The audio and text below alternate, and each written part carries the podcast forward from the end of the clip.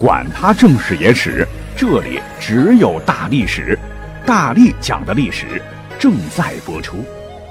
大家好，我是大力丸。如果你想加入到我认为是目前最干净的一个历史爱好者的家园的话，不妨可以微信搜索 d a l i s h i 幺零幺二零二三零三四零四都可以哈。我每天早上会有历史上的今天，而且呢会有一个值班表哈，不定时的来进行空降。当然了。大力丸推荐自己的新节目，在群里边应该是可以的吧？哈，好话不多说，来讲今天的节目。不知道谁说的啊？说什么只要套路深，忽悠变成真。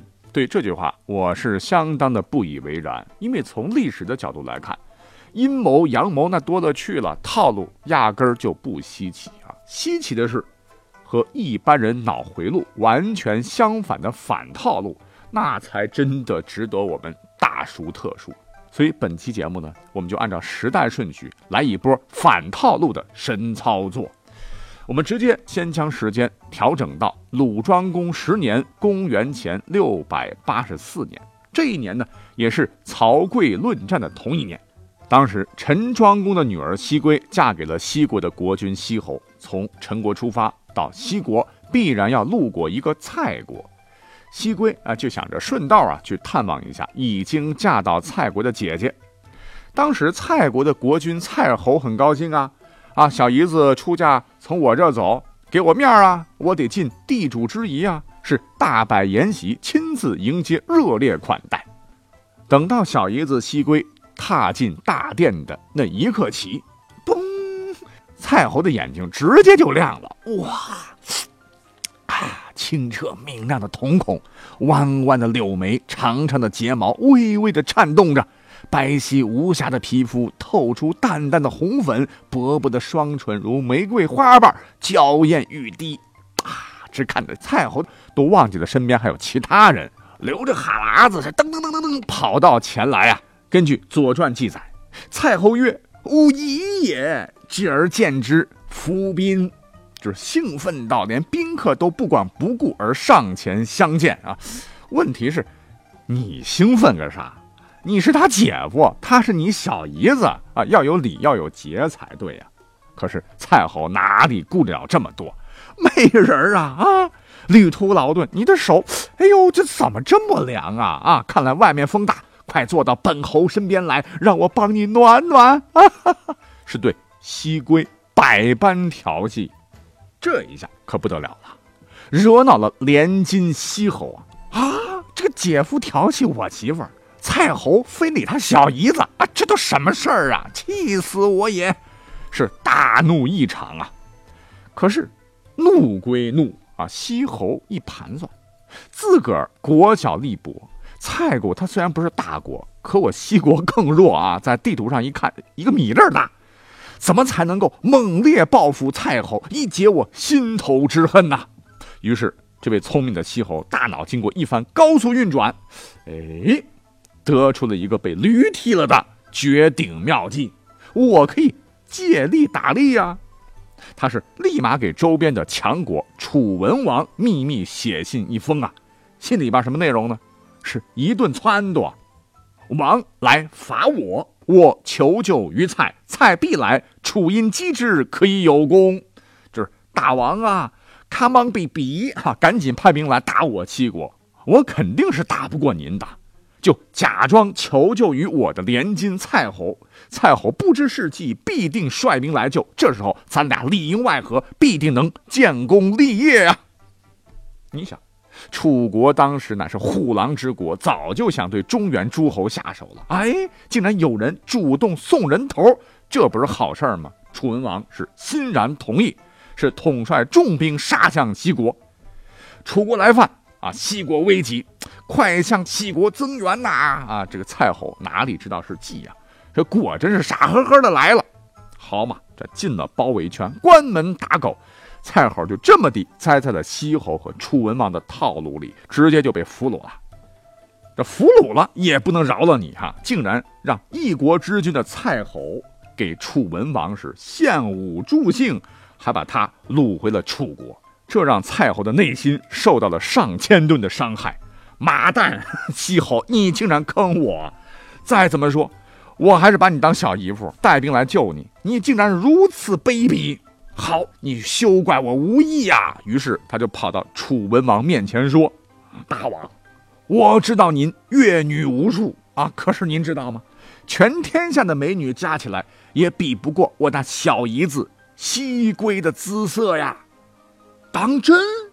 楚文王也是好色之徒啊！哦，一听说有绝世美人是心痒难耐啊！快快备车！楚文王就以巡游为名来到了西国。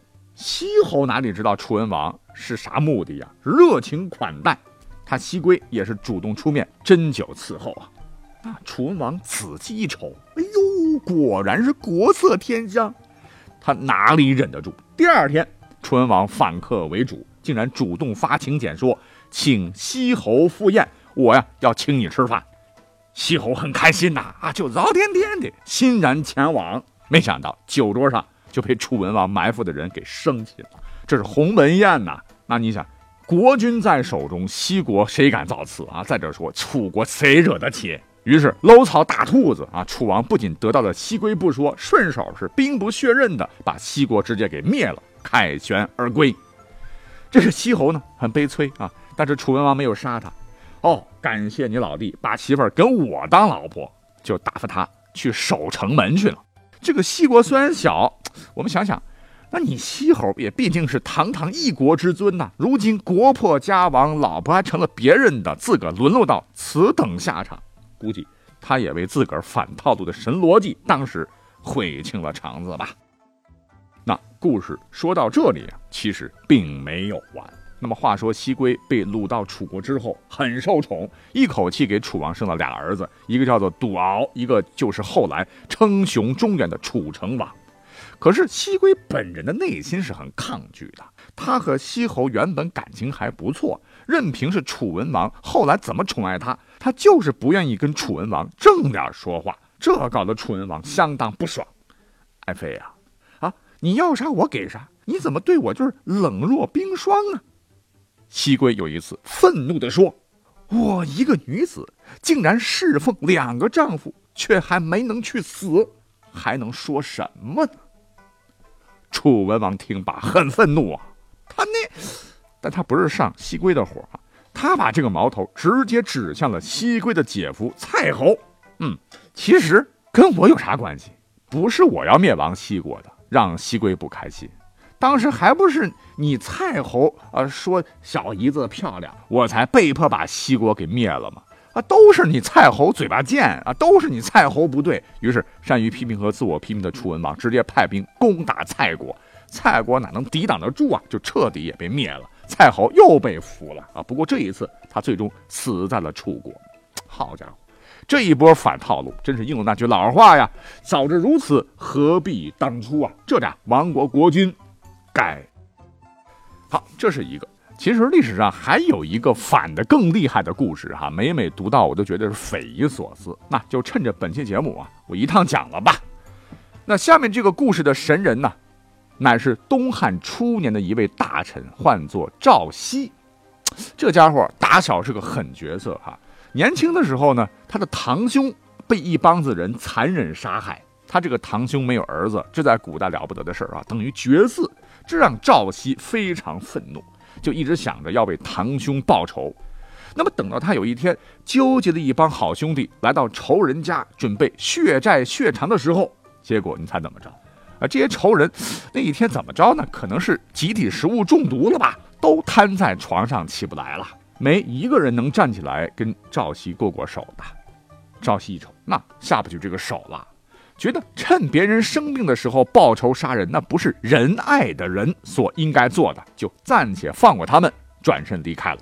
回头对仇人说：“啊，你们如果病好了，一定要躲我躲得远远的，别被我碰到。”当时这些仇人们很感动，没想到他竟然放过我们，以我们现在这个情况，必死无疑呀！大仁大义也啊，个个是作揖感谢。那么等一段时间过后呢？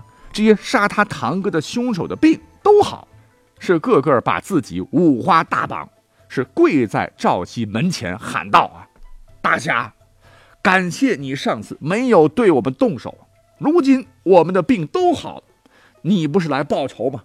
来吧，我们的命交给你。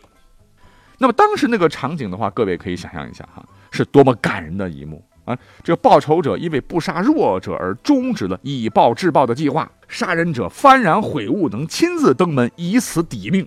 哎，这体现了人性是多么的光辉啊！这个时刻，如果你是赵七的话，你应该怎么做的？列位请起，知错能改，善莫大焉。就凭你们的真诚，我愿意放下仇恨，和你们握手言和。来上酒，让我们一醉泯恩仇。如果按照这个套路发展的话，绝对能成就一番历史上的仁义佳话。但大家想的可能太美好了，因为历史上这个赵熙他没觉得这个套路好啊。你们通通给我滚犊子！